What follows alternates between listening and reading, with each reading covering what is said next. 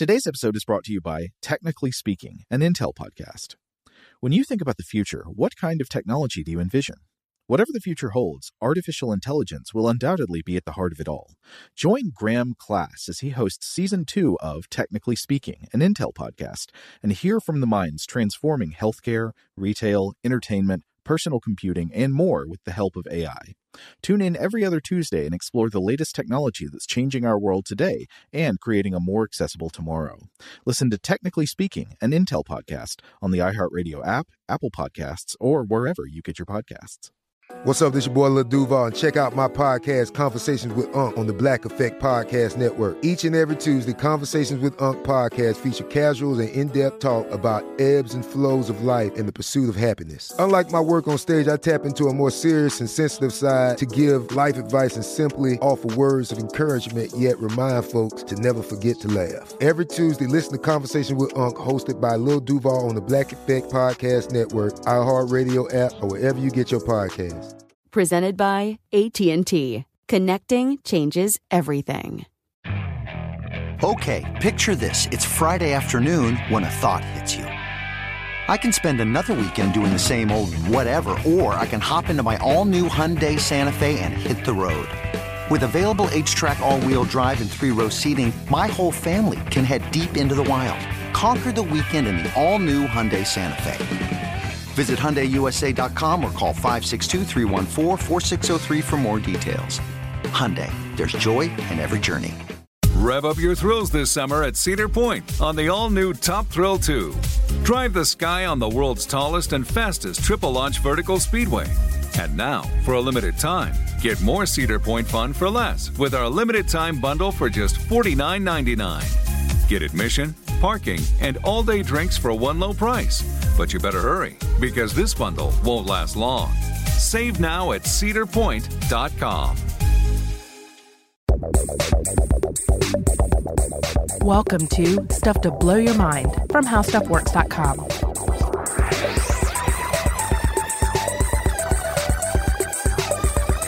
Hey, welcome to Stuff to Blow Your Mind. My name is Robert Lamb. And I'm Joe McCormick. And so today we're going to be talking about a an issue in the future of technology, actually not just the future, the present of technology. And it's going to have to do with how we assess threats based on uh, different types of, of technological regimes that exist in the world. And so you and I, Robert, are aware that very often we fear the wrong things, right?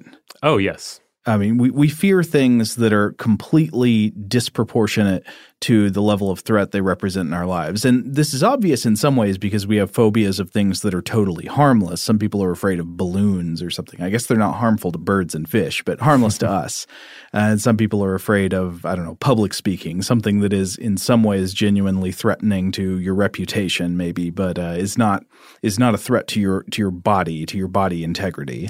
Yeah, and we have a lot of these, uh, uh, what some people call paper tigers, you mm-hmm. know, where, um, in fact, we have a, a whole um, classic episode of Stuff to Blow Your Mind about paper tigers, where something, uh, something that is ultimately not life threatening or, or even, something that's not even going to cause you actual physical injury, uh, we build it up in our minds to the level that it's really on par with some sort of a, a large predatory creature, uh, you know, in our in our in our primordial past. Right. You know, it, like we give it the same credence we would give a tiger leaping out of the bushes at us. So those are the obvious ways that we fear the wrong things. We mm-hmm. fear stuff that isn't even literally going to hurt us.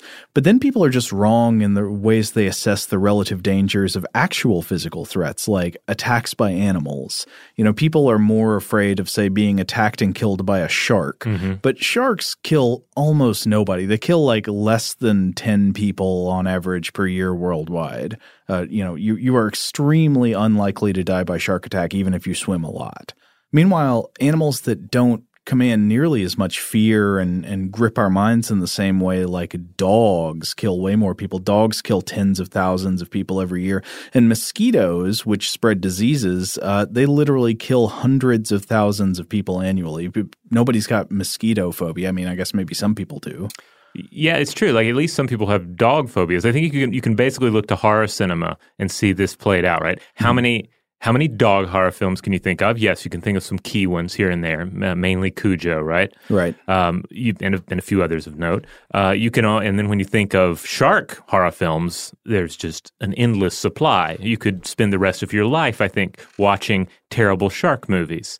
But when it comes to mosquitoes, you basically just have Mansquito, and that's it's not even just a straight up mosquito movie. It's a it's a human mosquito hybrid. Well, part of it has to do with the kinds of imagery that excite our brain. I mean, Mm-hmm. you just it's hard to make a mosquito look scary. Mosquitoes look irritating. Yeah, but then on the other hand, uh, uh, ticks are horrifying looking and carry illnesses. And as we uh, pointed out uh, in the past, there's only one. There's really only one tick horror film, and it's terrific. But there's only one of them. You're talking about the one with uh, Seth Green and Clint Howard, Ron Yes. Howard's brother. Yeah. I'll make sure that we link to the trailer talk video episode uh, on the landing page for this episode of Stuff to Blow Your Mind, in which we talk about this uh, cinematic jewel. Well, if you must. Uh, but uh, people are also totally off base in the way they assess the relative dangers of, say, travel threats. Everybody's heard this statistic, right, about travel travel methods. Oh, yeah. Uh, fear of flying being a huge one. Um, you know, d- driving is considerably more dangerous.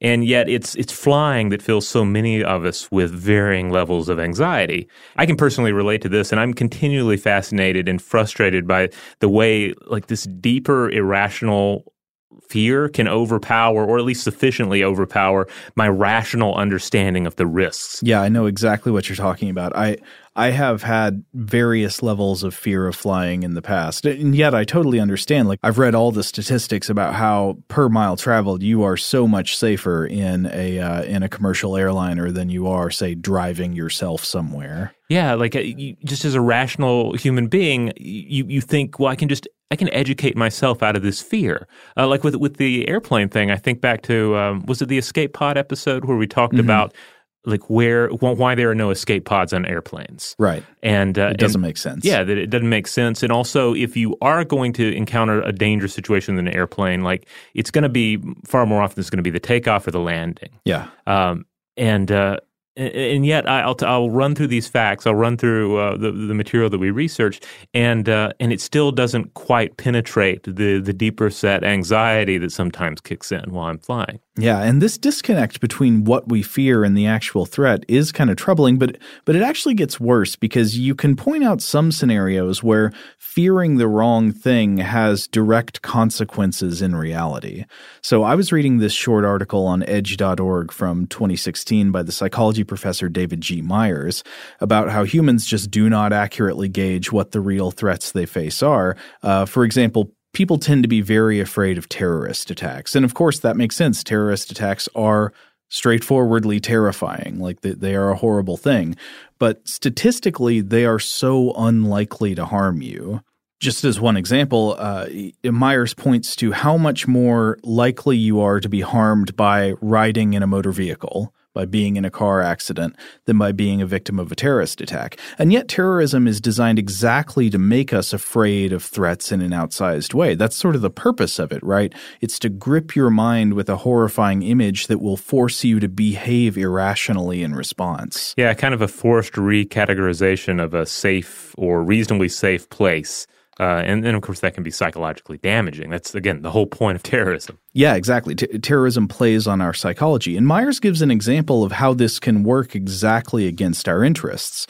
So, after the 9 11 attacks in America, a lot of people were very worried about terrorist attacks on airplanes, and as a result, fewer people were flying. Uh, but Myers did the math on the effects of this given the statistics about the relative safety of these travel methods, and he discovered that if people in general flew an average of 20% less, and didn't just like not travel anywhere, but instead made all those same trips and covered the same amount of ground by driving, then their risk of fatal injury actually went up because scheduled airline flights, as we know, are much safer than surface travel by car per mile. So if Americans flew 20% less in 2001 and made the same trips by car, we could expect about 800 more people to die in auto fatalities that year. And Myers reports that later there was a German psychologist named Gerd Gigerenzer who uh, checked this prediction against travel data for the year and uh, the year following the attacks, And uh, Gerd determined that an estimated 1,500 Americans died in traffic accidents while trying to avoid the dangers of air travel. So Myers writes, quote, long after 9-11, the terrorists were still killing us. And in a way, this is true that they were able to present people with horrifying images that made them behave irrationally, made them worry about the wrong things, and actually led to more dangerous decisions that hurt more people. And of course, this is limited merely to people's choice of how to travel, right? There, there are obviously other ways that you can say terrorism leads to negative consequences that actually harm the people who are seeking security and all that, political decisions and stuff like that. Yeah, basically um, affecting at at various levels how you live your life. Yeah, trying to get people to operate on the basis of terror management rather mm-hmm. than rational decision making. And people don't make good decisions when they're terrified.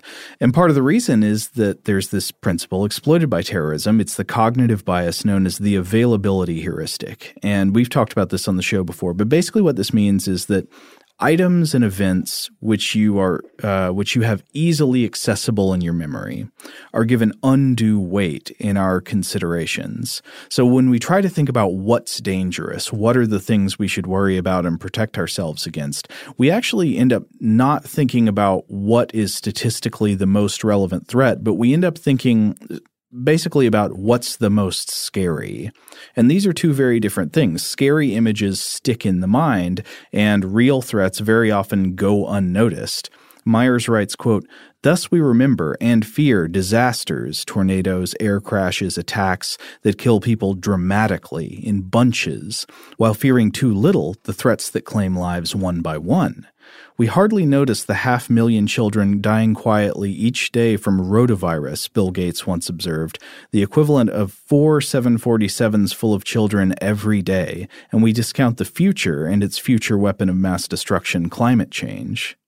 And so Myers goes on to quote the American security and privacy expert uh, Bruce Schneier, who says, quote, if it's in the news, don't worry about it. The very definition of news is something that hardly ever happens. now, of course, that's not always the case because, of course, you could see news reports about things that are, are real things to be concerned about. But I think what he's talking about there is that if you detect you're in a situation of uh, if it bleeds, it leads, you should do your best not to let the scary spectacle of what you're seeing become overrepresented as a threat in your brain. And of course, it's also the case with false news, which we've talked about recently, um, in, in which, case this is something that never happens. Right. And it can end up affecting the way we we live our lives or govern ourselves. I mean, think to such uh, moral panics as say satanic panic, or the or on a you know to a lesser degree the the poisoned candy myth, the yeah. idea that uh, Halloween candy is going to be uh, tampered with and then uh, handed out to children. These are things that, that that did not happen, but became pervasive ideas. I mean, especially in the case of satanic panic. This is the fiction that there is or was an organized effort among secret occultists to ritually abuse children, uh, a fantasy that resulted in manufactured trauma, uh, ruined lives, and a legacy of superstitious uh, persecution and violence in parts of the world, including uh, parts of Africa, where you kind of see the echo effect of uh, of, of, satanic panic in Western nations, uh, predominantly the United States, in the 1980s. Yeah, but we should remember, of course, while we talk about the myth, to talk about the causal reality. I think a lot of people think what was going on when people were coming up with stories of satanic ritual abuse in the 80s was that children were being led in interviews yes. and, and prompted by police and therapists and people who had these pre-existing ideas in their head and children were just sort of like going along with what they perceived the adults uh, to want them to say. Right, and, and, and, of course, it wasn't just the children; though the children were a, a major part of it. You also had adults with these uh, these these these supposed memories that they were reclaiming through therapy that yeah. were revealing past uh, satanic abuse. Um, but but yeah, it all it all amounted to a, a manufactured fear that uh, that so many people bought into, and the thing that everyone was afraid of did not exist and has never existed. Yeah, you know, uh, it's uh, it, it, it still floors me. There, there's a, an older episode of Stuff to Blow Your Mind about it. Um, we'll have to link to that. It, it's it's a fascinating psychological event in history that it, it makes you realize yet again that it's the vividness of the imagery and sort of the what the uh, what the threat suggests as an idea that captures people's fear, not so much the present reality of the threat. Yeah, and it drives home just how how easy it is then um, uh, psychologically to just to have an, an, unbalanced fear of flying or dogs or terrorism or what have you. Mm-hmm. And so for today, I wanted to take this principle that, that we don't exactly fear the right thing and and uh, and try to redirect it in one particular area, which is the kind of thing we're usually worried about when it comes to AI and autonomous weaponry and the dangers of of uh, technological weapons. I think we are worried about the wrong stuff, or more specifically, we're worried about stuff that we should be worried about, but we're worried almost exclusively about the smaller threat rather than the larger threat. The smaller, more dramatic, and I think this is this is something that, that came up when you were listing the examples earlier. A threat that you could, if given the chance, physically run from. Fearing climate change, for instance. How do you run from that? How do you hide behind a bush? uh, like, but a tornado, on the other hand, you could conceivably run into a bunker, right? Mm-hmm. You can you can you can attach a lot of anxiety to it, uh, but then you could conceivably see it and and react in real time to its uh, to its threat. But if you're in a place where tornadoes don't happen very often, say, mm-hmm. and you are investing a lot of energy and resources into preparing for a tornado threat instead of investing that energy and resources into something that will definitely affect you in the future, like, say, climate change, which mm-hmm. will affect most people wherever you are in one way or another, especially with all of its secondary downstream effects. If you're investing exclusively in the lesser threat, then you are doing yourself and your future descendants a disservice. Absolutely. All right. Well, let's take a quick break. And then when we come back, we will talk about different types of technological weapon threats. Shout out to Astepro for sponsoring this episode and providing us with free samples. Rob, as the uh, the local host with allergies here, they sent you some of their nasal spray to treat your allergies. What was your experience like? Yeah, that's right. I always wrestle with the pollen a bit when it rolls in during the spring, so they sent me the little uh, nasal spray. I tried out the product, and yeah, it sure did help me get on top of my symptoms for the day. And it's so fast acting, uh, it was already kicking in before I left the house. Astepro is a first of its kind nasal allergy spray. It's the fastest 24 hour over the counter allergy spray. It starts working in 30 minutes, while other allergy sprays take hours. Astepro is the first and only 24 hour steroid free allergy spray. Astepro delivers full prescription strength indoor and outdoor allergy relief from nasal congestion, runny and itchy nose, and sneezing. Get fast acting nasal allergy symptom relief with Astepro. Go to asteproallergy.com for a discount so you can get Astepro and go today. A S T E P R O allergy.com. Astepro and go. Use directed for relief of nasal congestion, runny nose, sneezing, and itchy nose due to allergies.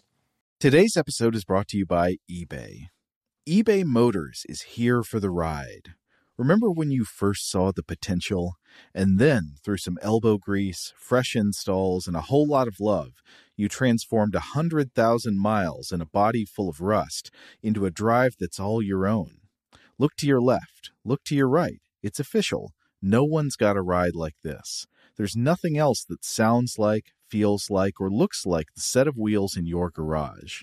With over 122 million parts, you can make sure your number one ride or die stays running smoothly so there's no limit to how far you can take it. Brake kits, turbochargers, engines, exhaust kits, roof racks, LED headlights, bumpers, whatever your baby needs, eBay Motors has it.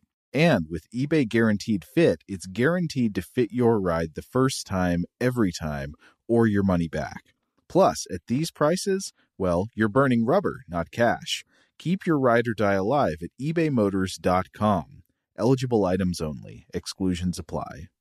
Today's episode is brought to you by Technically Speaking, an Intel podcast. When you think about the future, what kind of technology do you envision? Whatever the future holds, artificial intelligence will undoubtedly be at the heart of it all. Join Graham Class as he hosts season two of Technically Speaking, an Intel podcast from Ruby Studio in partnership with Intel. Explore the future of technology that's rapidly evolving our world today with the help of AI.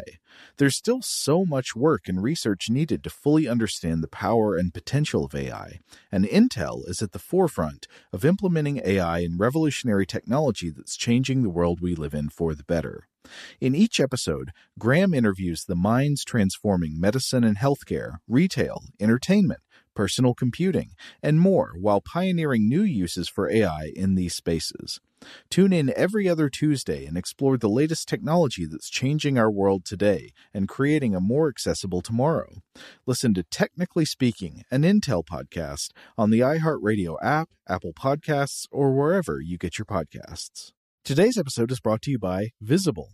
If you haven't heard of Visible, now you have. They're the wireless carrier that's making wireless visible. It's in the name. Get a one line plan with unlimited 5G data powered by Verizon, just $25 a month, every month, taxes and fees included. Having a one line plan means you only need you to save. No estranged roommates, exes, cousins twice removed, or AI powered humanoid robots needed. And because $25 a month really means $25 a month, you can call, text, stream, whatever, as much as you want without worrying about getting dinged at the end of the month. No hidden fees, no surprises. No, really. It's like the old saying goes you can't judge a book by its cover, but you can judge a company by its name. So spread the word. Tell all your friends there's a wireless company out there with transparency in their name, and they're called Visible.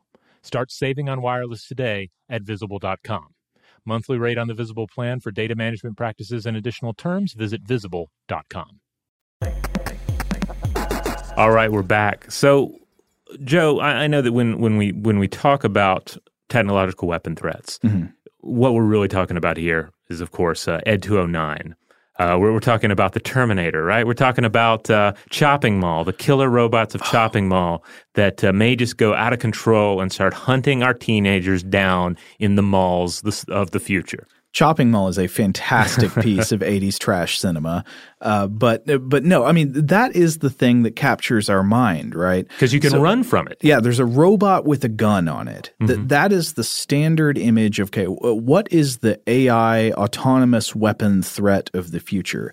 It is a Terminator. It is those killer robots from the Matrix. It is something that is a an embodied robot that is coming to you know point a gun at you and make you do something or hunt you down for robot sport or something Mm-hmm. like that.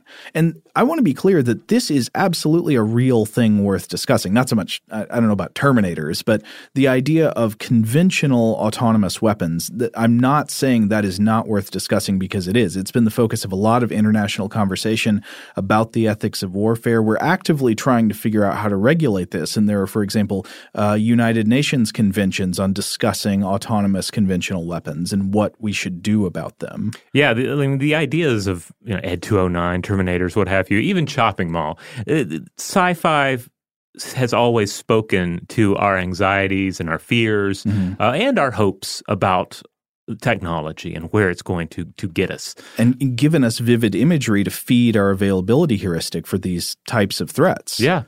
And of course, give us something that we can we can we can we can run from. You know, we can we can battle. You can fight back against the the, the machines in Chopping Mall. Right. But to get serious for a minute, I mean, we are more and more seeing actual semi autonomous weapon technology being introduced into military arsenals around the world. Absolutely. I mean, you'd have to be under a rock to have avoided uh, uh, any any coverage of uh, the U.S. military's use of drone strikes in recent decades, uh, and and that's that's just the the tip of the iceberg too. I mean, um, I, I was reading a little bit about uh, autonomous weapons in uh, Max Tegmark's uh, recent book Life 3.0. And he points out that uh, you have uh, uh, the, you have in the U.S. military the U.S. Uh, Phalanx system for its uh, Aegis class uh, cruisers that auto- automatically detect, track, and attack threats such as anti-ship missiles and aircraft. Yeah. uh, you may have seen images of these these like big dome-looking devices with uh, the weapon on on the front. Oh, yeah. I mean, well, think about other types of uh, automatic missile defense, the, the Israeli Iron Dome system. Yeah. But uh, in particular, though, uh, this this one system it's been in service since 1980, still in service today, and it uh, it actually led to the 1988 uh, downing of Iran Air Flight 655, a civilian Iranian passenger jet, killed all 290 people on board and caused international outrage. There was, however, a human in the loop on this system who made the error, and that's that's one of the key distinctions between uh, some of these uh, contemporary and, and past autonomous weapon systems and the possible future of autonomous weapon systems. Is there a human being that is at some point weighing in on the decision or having to make a final decision? And in pretty much all conventional autonomous weapon systems I can think of today, they're they're not fully autonomous. They're Right. semi-autonomous. There's still a human command structure, a human override. They're still basically being controlled by humans, but they're making some kind of uh, they've got some kind of uh, automatic assistance function. Right. There'll be there'll be a drone pilot somewhere. Yeah. Or in some of these models, I, I believe it would be you'll have a drone pilot, and maybe they're looking they're dealing with with multiple drones, but there's still a human in the loop on that particular weapon system. Yeah. And just a reminder that uh, that uh, Russia is believed to be testing its first autonomous uh, nuclear torpedo. The idea with this is that it would be guided largely by AI to strike uh, the United States, even if it lost all communications with Moscow.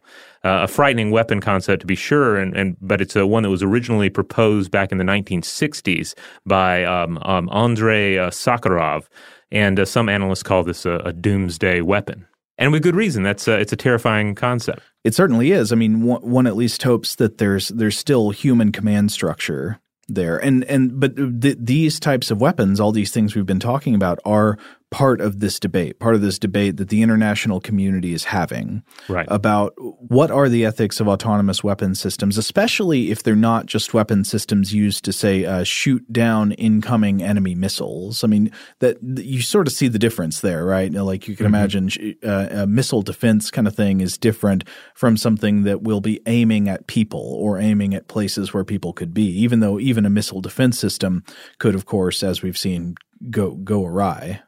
Right, right. I mean, yeah, it becomes increasingly more complicated when you start thinking about um, military engagement, say in a city. If you're having to deal with civilians and, or uh, or or um, uh, you know uh, combatants that are not uh, in uniform, that sort of thing, or any variety of uh, morally complex standoff situation. Yeah. How do you program for that? Yeah, and so that is a very important question, but I wanted to focus today on a potentially even more dangerous class of weapons that can actually hurt many more people. And a class of weapons that, in fact, already exist in some form today. And we have a pretty clear vision of how much more advanced and how much more dangerous they will continue to get in the very near future, even without access to heavy weapons or manufacturing capabilities. So I got the idea to have this discussion when I read an article in uh, Undark magazine. Which, if Robert, do you ever read an Undark? Yeah, I don't think I've read this one before. When you mentioned the title, my mind immediately went to various uh, horror fiction publications. It's got a horror kind of name. I think it's named after, intentionally named after a type of radium paint Huh. that was used uh, back in the day. I think early 20th century when before people realized what the risks of it were, and that's sort of what the magazine explores. It explores science and a lot of good long form science writing, exploring the good and the bad that science has to offer. But anyway, th- this article was published in July of this year in 2018 by a science journalist named Jeremy Hsu, and it's called Forget Killer Robots Autonomous Weapons Are Already Online. So I was reading this and I started thinking about this, so I thought this would be a good topic for us to talk today. So Hsu starts by discussing the ways that the problem of autonomous weaponry has really captured people's attention worldwide in the conventional weapon sense. And as we've been talking about, there's a good reason for this. If we're going to be increasingly using robots and AI programs capable of delivering lethal force on the battleground, or I guess to be less euphemistic, if we're going to have machines that can kill people without a human taking responsibility and directly making the machine do it, we really need to be having serious conversations about the ethics of this technology. Should there be international treaties governing what kinds of autonomous weapons we allow each other to make and so forth? I mean, we've got international treaties about nuclear weapons. Shouldn't there be international treaty agreements on autonomous weapons? Oh yeah, I mean it makes sense. Uh, yeah, to your point, we have uh, we have treaties about nuclear weapons. We have we have treaties about biological and chemical agents as well. We have treaties about just the way that one wages traditional uh, warfare. There are various, uh, you know, non-nuclear, non-biological weapons that are also banned uh, under uh, international treaty. So it makes sense that we would we would also have uh, treaties dealing with autonomous systems. Yeah, it totally makes sense. And these conversations, as we've been saying, are ongoing. Uh, Hsu writes about how the issue was discussed at a United Nations convention in Geneva in April of this year, in, in 2018. And this was part of an ongoing series of conversations with the UN's Convention on Certain Conventional Weapons, which has a kind of clunky name, but uh, th- that's a useful kind of forum to be having right now. But while we're having this debate about the role of AI and autonomous programming in conventional deadly weapons, we really tend to miss the fact that autonomous weapons are already being used widely in warfare around the world. And we're talking about cyber warfare, not autonomous guns and bombs and missiles, but little pieces of computer code that autonomously attack systems around the world or in targeted places. Plus, with software, there's always the the worry of replication. Yeah. Uh, no matter how worried you are about AI controlled uh, nuclear uh, torpedoes, you usually don't have to fret about them mating with each other and producing a torpedo offspring. exactly. I mean, that it, it introduces a totally different dynamic of threat and a certainly different dynamic of proliferation. Mm-hmm. Uh, and that that's something that makes it a whole different ballgame when we're considering how much of a threat it is and what kind of limits we should put on it in international agreements. So, much the same way that we debate how to make air travel safer while people are, are dying by the thousands on the road in traffic accidents, we're, we're debating autonomous conventional weapons, which does matter, while autonomous cyber weapons are already here and already fighting and potentially capable of doing far more harm and killing more people than a robot with a gun could. But I think the availability heuristic is at play again here because it's it's just that the damage done by autonomous uh, digital weapons like these computer viruses and, and worms and malicious bits of code the, the the type of damage done by these is less visceral it's harder to picture and it definitely has fewer movies about it and thus it doesn't get the advantage offered by the availability heuristic you get when you get pictures of terminators. That's right. When when you think of an infrastructure wrecking uh, malicious program, uh, it's really hard to think of uh, in any horror films that, that that really line up with that concept. The best I can come up with is uh, Stephen King's Maximum Overdrive, which is, of course, that a, is a, a ridiculous weird, film. So that is the most realistic picture of future technology threat. Yeah, it's strange how this works, right? Uh, we were talking about this a little before we we started rolling. Uh, you know, it's it's uh, it's been said that uh, any sufficiently advanced uh, technology is indistinguishable from magic, uh-huh. right? And you can point to, to various bits of mythology, myths of say humans creating other rational beings, and in the past. These were this was pure fantasy. Mm. Now, uh, in the 21st century, it is it is far more realistic when we look at models of, of AI and genetic engineering, et cetera. Uh, likewise, Maximum Overdrive was ridiculous in the 1980s. But as we enter into this age uh, that is uh, increasingly defined by research into autonomous vehicles mm-hmm. or the Internet of Things, uh, it, it, Maximum Overdrive is suddenly not so bonkers. It is crazy. In the 1980s, people might have said, okay, Maximum Overdrive is a silly fantasy mm-hmm. uh, about the future technology threat, and Terminator is a more realistic right. movie about future technology threat. And looking at the lay of the land today, I say, I mean, obviously, Maximum Overdrive is cartoony, but the general picture outlined by the two of them, Maximum Overdrive might be the more realistic threat any sufficiently advanced technology is indistinguishable from maximum overdrive. but if you're lost right now, oh, okay, why do we say that? Maximum Overdrive, by the way, is basically just a, a, a, ridiculous 80s Stephen King movie where like trucks and appliances and everything, every electronic thing or uh, sometimes just cars and stuff start yeah, trying to kill mostly people. cars and like really uh, badass trucks come to life and start killing things. Uh, but but also I think like toaster ovens and lawnmowers and yeah. whatnot. So, uh, so what autonomous cyber weapons have already been deployed? We said this is already a thing that exists. Uh, so, in his article, Hsu quotes Scott Borg, uh, director and chief economist of the U.S. Cyber Consequences Unit, and Borg says, quote, malicious computer programs that could be described as intelligent autonomous agents are what steal people's data, build botnets, lock people out of their systems until they pay a ransom, and do most of the other work of cybercriminals. So he's talking about the fact that generally when there's cybercrime going on, it's not a cyber criminal sitting at a computer like manually doing stuff to you. They've mm-hmm. they've created a program that does it autonomously. So they they just put it they they let it go and it does its work and then they reap the benefits. But there have been plenty of examples of this type of warfare in, in actual international relations. So there's the Stuxnet worm. This is a malicious computer worm that attacked computers controlling nuclear centrifuges in Iran, and it's believed to have slowed down the development of the Iranian nuclear program. Uh, I think this happened around 2010. And no one's admitted responsibility, but it appears that this was a cyber weapon created by the United States and Israel to try to prevent Iran from acquiring nuclear weapons. Uh, another example would be the WannaCry ransomware worm, which shuts down computers and demands payment of of money before allowing the computers to be made functional again. And WannaCry has caused real damage. It attacked computer systems in hospitals at the UK National Health Service, among a bunch of other important infrastructure machines.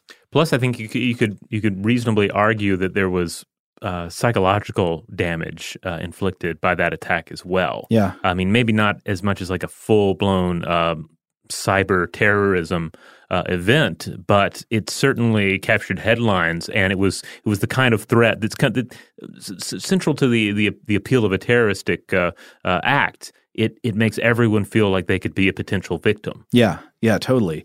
And in fact, a lot of people you could be a potential victim. Mm-hmm. I mean, th- this is a thing that's that's worth being concerned about and thinking about what defensive measures could we put in place?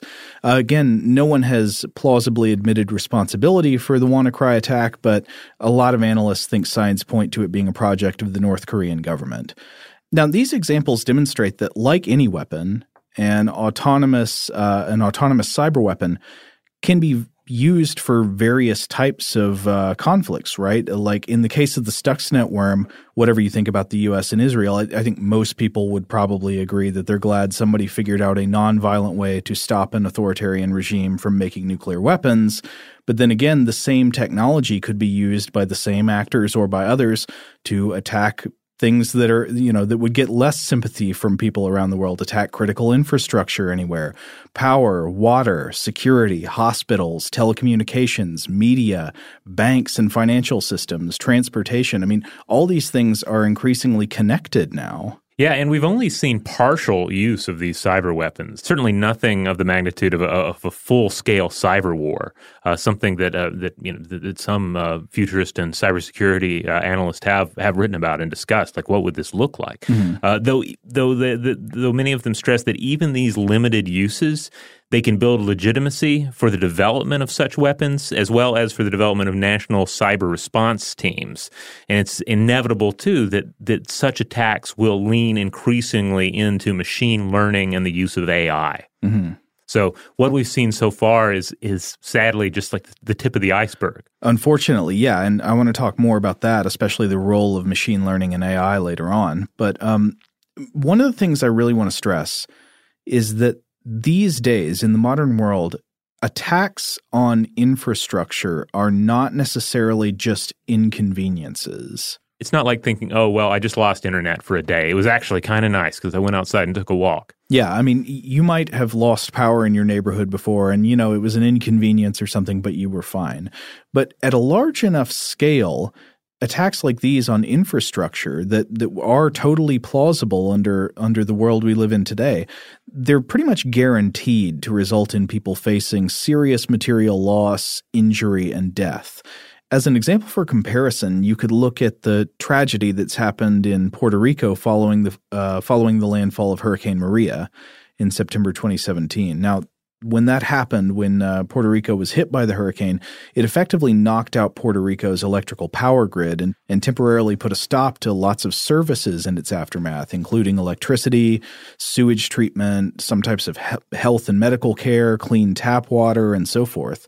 And in a civilization that's built on the assumption of continued access to services like power and clean water, sudden interruption of those services is devastating and genuinely lethal. And while we, we can't be sure of the exact number of people who died as a result of the devastation caused by the hurricane, there have been some estimates, and it seems like a lot of people survived the initial storm but died in the weeks and months afterwards from complications in the aftermath. A lot of these possibly due to interruptions in services, healthcare, disease, and so forth. A Harvard study published in the New England Journal of Medicine used survey data from households in Puerto Rico to try to estimate the amount of the human impact, and they found that among respondents there was a mortality rate of about 14.3 deaths per thousand persons in uh, September 20th through the end of 2017. And this yielded somewhere between 793 and 8,498 excess deaths above the normal rate for this period. The, the mean of those numbers would be like 4,600 people. Uh, and that was within that range with a 95% confidence interval. So the authors think the death toll could actually be higher because the survey data is contaminated by survivor bias, right? People who died were not able to respond to the survey. Now, we don't know for sure if that estimate is accurate. There could be flaws in the method, but if it's accurate, that's equivalent to a 62% increase in the mortality rate as compared to the same period in 2016.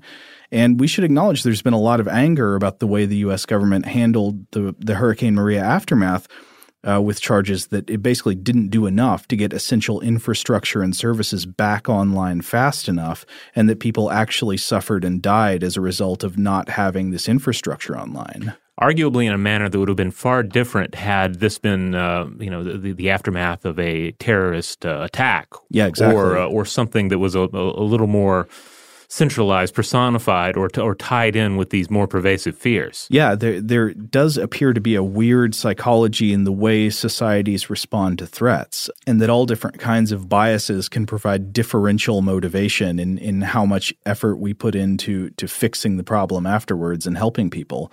So yeah, it's been a, it's been a horrible tragedy there, but we should think about that this kind of tragedy is what happens due to a random attack by the weather one can only wonder what it would look like if, say, infrastructure was attacked not randomly by the weather, but by a malicious party intentionally trying to do as much damage as possible with mm-hmm. digital weapons. Yeah, I mean, obviously, a number of possibilities instantly come to mind. Uh, t- targeting infrastructure during uh, the, the, very depths of winter, for example, right, or during um, a, a, key, say, politically sensitive times, like during an election. Yeah, um, yeah, I know. I've read that there th- there is belief that there was uh, Russian digital autonomous agent attacks against, say, some Ukrainian power infrastructure mm-hmm. during times of political upheaval and civil unrest, which you know it only makes things worse. The timing of those attacks. And the a scary part is that we're constantly connecting more and more devices to the internet. Yeah, like our refrigerators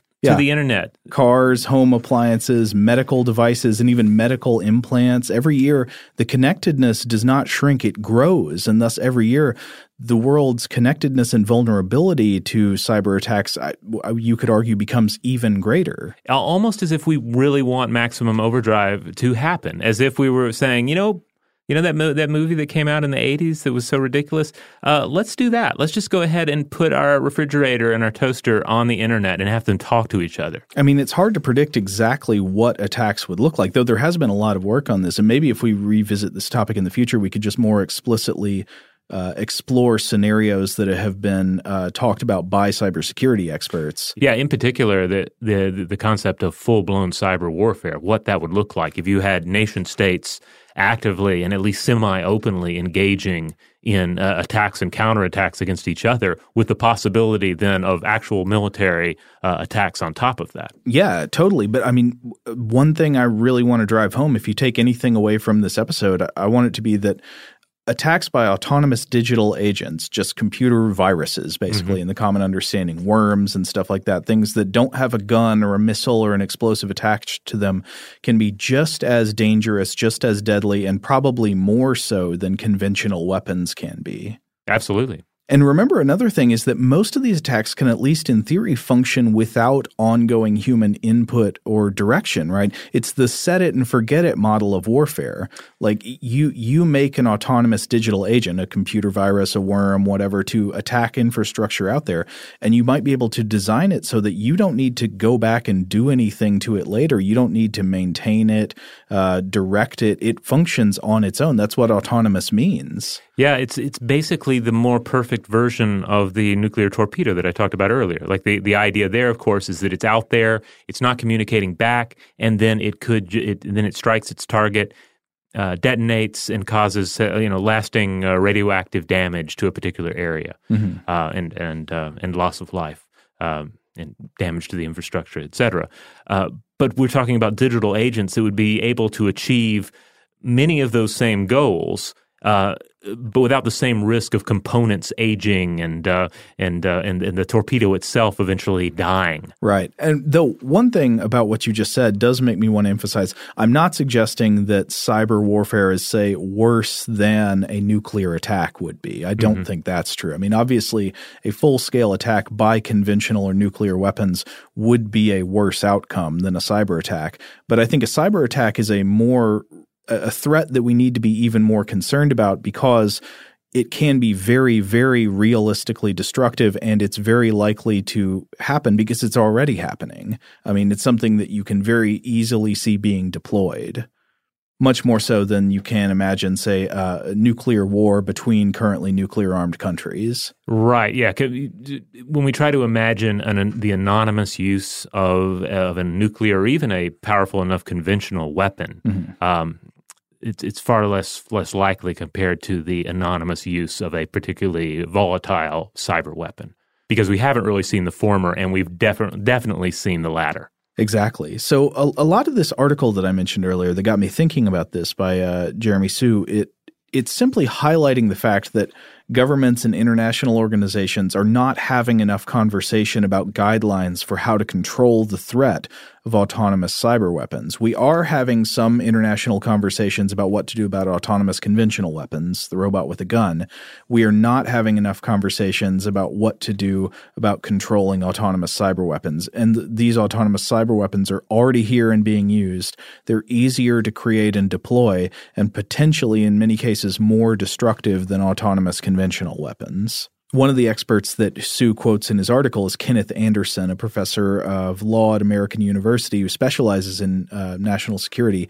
One of the experts Hsu quotes in his article is Kenneth Anderson, a professor, uh, a law professor at American University who does national security issues.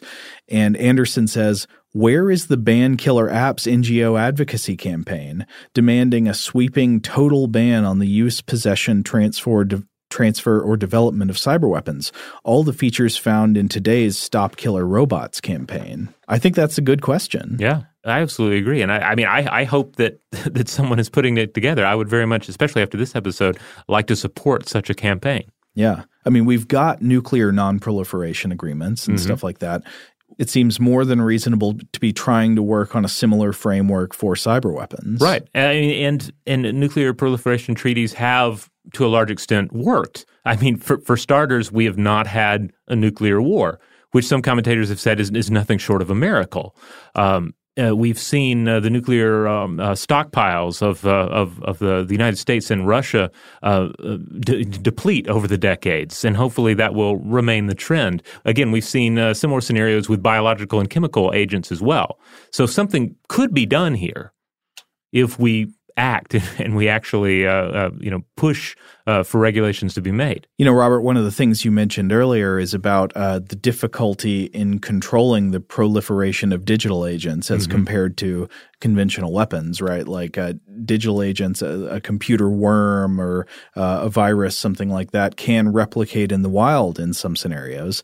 So I would say that this is also a case where just like with nuclear weapons, it's like if, if two countries with nuclear weapons go to war, it's not just a problem for the people in those two countries, it's a problem for the entire world. Yes. And I would say that uh, software based digital warfare agents that operate on the internet are similarly a problem for the entire world because you don't know potentially who they could harm on the sidelines. Yeah, I mean, we with, with nuclear, biological, and chemical agents, obviously we all share an atmosphere, we all share uh, a global environment.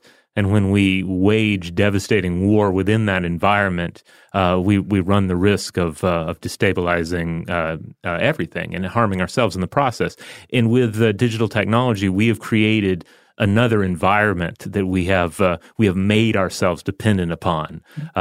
And and we run the risk of, of doing the same thing, poisoning this new ocean that we've created. Especially when we consider the possibility of these autonomous agents becoming more adaptive. Mm-hmm. And I think we should explore that after we take a break.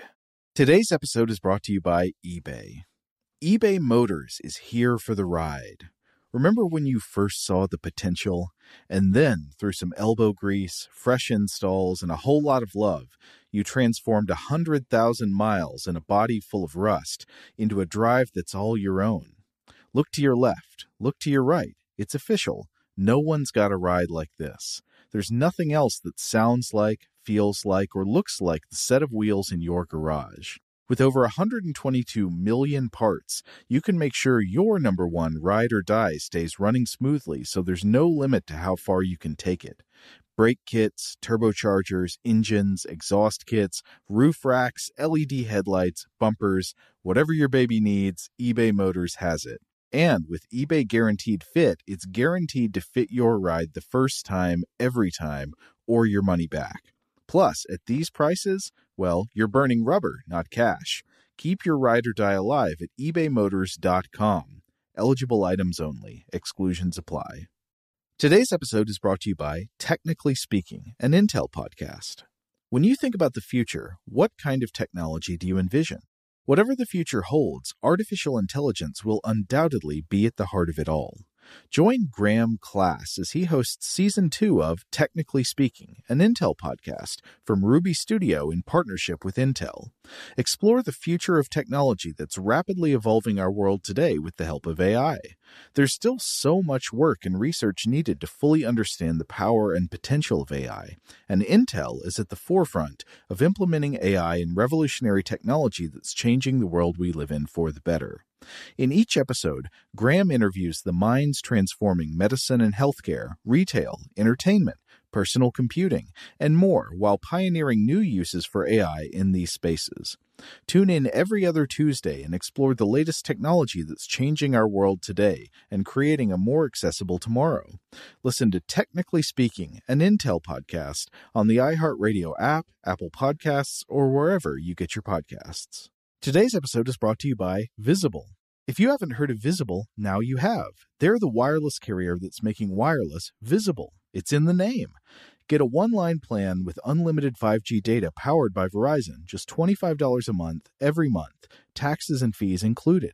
Having a one line plan means you only need you to save. No estranged roommates, exes, cousins twice removed, or AI powered humanoid robots needed.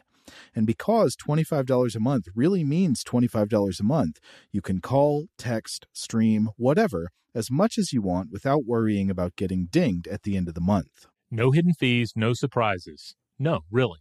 It's like the old saying goes you can't judge a book by its cover, but you can judge a company by its name. So spread the word. Tell all your friends there's a wireless company out there with transparency in their name, and they're called Visible.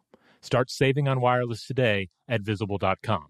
Monthly rate on the Visible plan for data management practices and additional terms, visit visible.com. Rev up your thrills this summer at Cedar Point on the all new Top Thrill 2.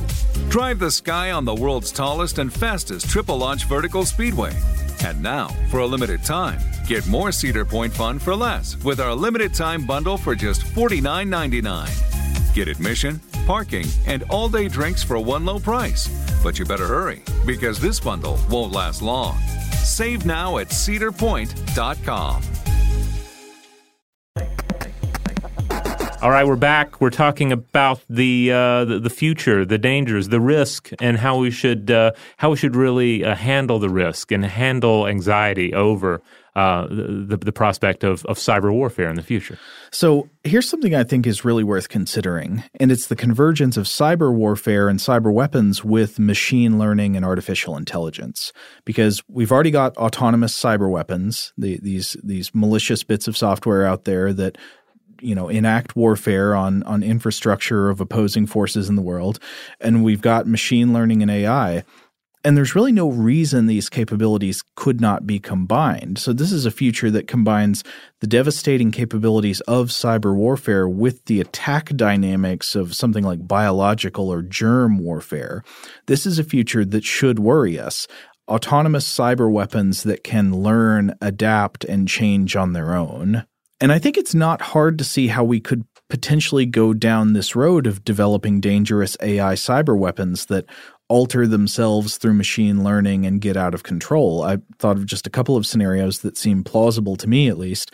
Uh, one would be cyber terrorism. You know, some forces are not rational actors seeking to limit the harm they cause and preserve their interests, but some people are just simply interested in causing harm and chaos. I imagine how bad things could be if somebody like the Unabomber had computer skills to wage lone wolf cyber warfare of this kind. But then I also think about dangerous autonomous AI that begins as a defensive measure to protect against cyber attacks. So, most harmful military technologies, Robert, I bet you would agree, eh, most of these harmful technologies and strategies in world history have not come from people claiming to be developing offensive weapons to maliciously attack unsuspecting victims. They've been developed under a mindset, whether this is really objectively fair or not, of defense. People think like, I'm under threat, I need to do something to protect myself. Exactly. I mean, this is the this has been the arms race throughout history, right? Uh, if if the other side has a large slingshot, I need an equally sized slingshot. I need something that is a deterrent. Uh, otherwise, they're just going to take advantage of me. Yeah. So what what looks like offensive, threatening behavior from your perspective, from the other person's perspective, is like, look, I just got to defend myself. Uh, so usually by the time you recognize you've been the victim of a cyber attack, a lot of damage is already done.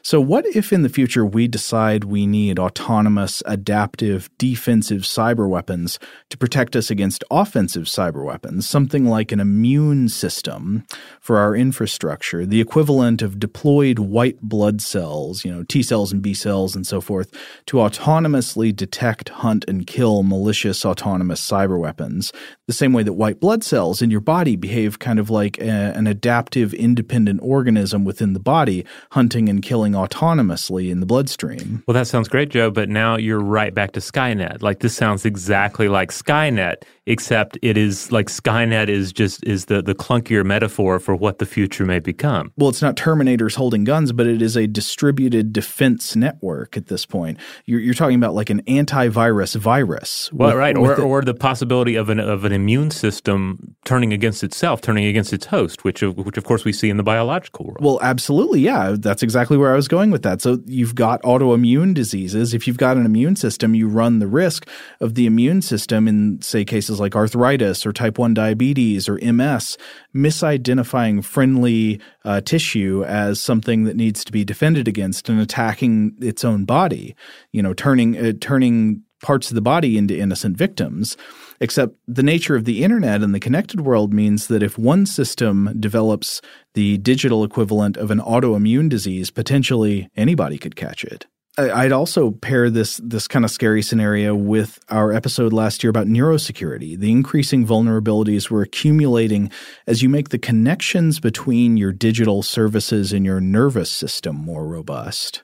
Indeed, the idea that you could have your your brain implant hacked or your pacemaker uh, device hacked, etc. Mm-hmm.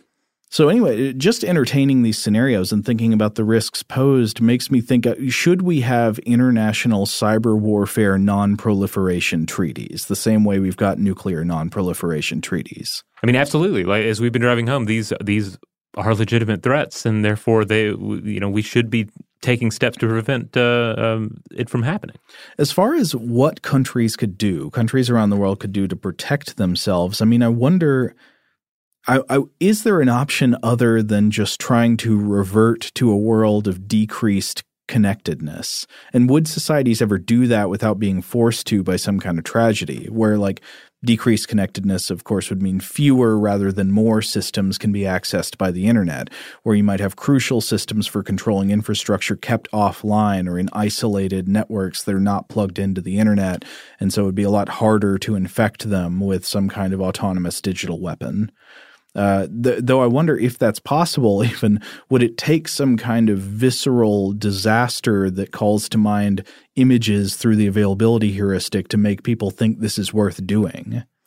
It's a good point because I, I, mean I've certainly read predictions for this sort of digital future, uh, both in sci-fi and just in general futurism. The idea that the internet will become, say, more national, more regional, more more layered, and indeed and indeed less worldwide. Um, uh, the alternative, of course, is a, is a, continuation of what we've already been doing, essentially building what uh, cybersecurity expert Bruce uh, Schneier uh, referred to as uh, as a worldwide computer. We're building a worldwide computer, yeah. and it's it, it's susceptible to attack at every level from baby monitors to uh, to nuclear power plants. I get you know I, I would hope that we're that, that we that we will grow into this globally connected world. That will be like that will be the the people deserving of such a worldwide computer. Mm-hmm. But if not, then yeah, we deserve the the regional model, I guess. Well, I, I don't like the regional model. I mean, I mm-hmm. understand that some decrease in connectedness might be necessary to to prevent attacks. But then again, I like the world connected model in terms of communication. I mean, all the good stuff about yeah. connection between cultures. I don't think I buy into the nationalist mindset that says we should only be talking and interacting with people within our own nas- uh, national boundaries or our own culture. That seems very limiting. I mean, it's a wonderful thing to be able to communicate across borders and, and with people all around the world. That that's something I love about what we get to do. Right. Uh, and so it, I don't know. That, that sounds like a horrible thing to do. But then again, I mean, I wonder if there are ways to to leave open the good channels while preventing people from from using digital exchange to hurt one another. Well, I mean, part of this goes back to our past discussions on just the the the, the origins of the internet. Mm-hmm. Uh, someone argue that uh, that that one of the big problems is just uh, security issues with the internet itself, and the idea that you have this thing that was built as a as a, essentially a, a, a, private network for uh, for developers that has been bloated out into this global system that it was really never meant to be. So we we need a new internet. We need a new uh, human race. uh, j- just for starters, those are two things that would help. Yeah. Uh, well, so if there there are any takeaways from this episode, I, I would say I think it's that people should should understand the relative severity of different types of autonomous technological weapon threats. Like that that cyber warfare is not just an inconvenience. It's not just like oh darn the power went out for a day or oh you know there was a DDoS attack on the website I wanted to go to and it went down. The, the, these could be real serious. This could be the warfare of the future and every bit as serious as conventional warfare. Absolutely. And uh, and so that's worth considering, and it's so it's worth promoting people who have good ways of thinking about this. If if you know of cybersecurity experts, the kind of people who are doing the best thought about this, coming up with ways of, of thinking about uh, defenses, especially as we've talked about the kinds of defenses that don't lead to a you know a shutdown of international communication mm-hmm. and and this worse off world shine a light on those people. I, I, I want to know what our best options are. Who's doing the best thinking about this right now? Yeah, let us know. We'll do our part to shine our light uh, on those people as well. All right, so there you have it. Um, as always, stufftoblowyourmind.com. That is the mothership. That's where you'll find this and other uh, episodes of note. We've had a, a, number of them that have dealt with technology and warfare. Uh, and likewise, uh, there are a number of issues in this episode that we could easily return to, such as cyber warfare, even the more uh, uh, traditional autonomous uh, weapon designs. That, yeah. that we could do multiple episodes on that as well. Well, so, as we said, I think one thing definitely worth exploring would be the more specific nitty gritty of the scenarios imagined by cyber, cyber warfare experts. Like, what's the most plausible thing that could happen and how could it be prevented? Exactly. Um, so, hey, yeah, check it out, stufftoblowyourmind.com, uh, and you'll find links to our various social media accounts there as well. And if you want to support the show, uh, rate and review us wherever you have the ability to do so. Big thanks, as always, to our wonderful audio producers, Alex Williams and Tari Harrison. If you would like to get in touch with us with feedback about this episode or any other, to let us know a topic you'd like us to cover in the future, to just send us uh, your, your thoughts, to say hi, let us know where you listen from, how you found out about the show, any of that, you can always email us at blowthemind at howstuffworks.com.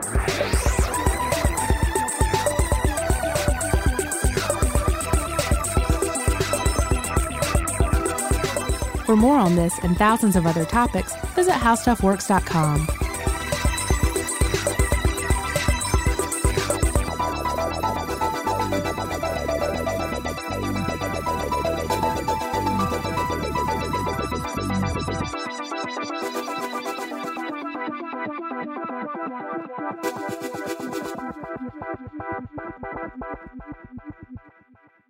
Today's episode is brought to you by Visible. The future of wireless is here, and it's transparent. Switch to Visible, the wireless company that makes wireless visible. Get a one line plan with unlimited 5G data powered by Verizon, just $25 a month, every month, taxes and fees included. No hidden fees, no surprises, no, really. What are you waiting for? Get with the times and switch to Visible at visible.com. Monthly rate on the Visible plan for data management practices and additional terms, visit visible.com. Rev up your thrills this summer at Cedar Point on the all new Top Thrill 2. Drive the sky on the world's tallest and fastest triple launch vertical speedway. And now, for a limited time, get more Cedar Point fun for less with our limited time bundle for just $49.99. Get admission, parking, and all day drinks for one low price. But you better hurry because this bundle won't last long. Save now at cedarpoint.com. If a new house is on your wish list in the next five years, grow your savings faster and experience your dreams with an Ohio Homebuyer Plus account from Kemba Financial Credit Union. A savings account specifically designed to save for a new home where you can earn 7% APY, a $500 matching bonus, and a $1,500 mortgage closing cost credit. Learn more at Kemba.org. Offer expires March 31st, 2025. APY equals annual percentage yield. Restrictions apply. NMLS 292230. Equal housing lender. Federally insured by NCUA. Xumo Play is your destination for endless entertainment. With a diverse lineup of 350 plus live channels, movies, and full TV series, you'll easily find something to watch right away. And the best part? It's all free. Love music? Get lost in the 90s with iHeart 90s, dance away with hip hop beats, and more on the iHeartRadio music channels. No logins, no signups, no accounts, no hassle. So what are you waiting for? Start streaming at play.xumo.com or download from the app and Google Play stores today. All you can stream with Xumo Play.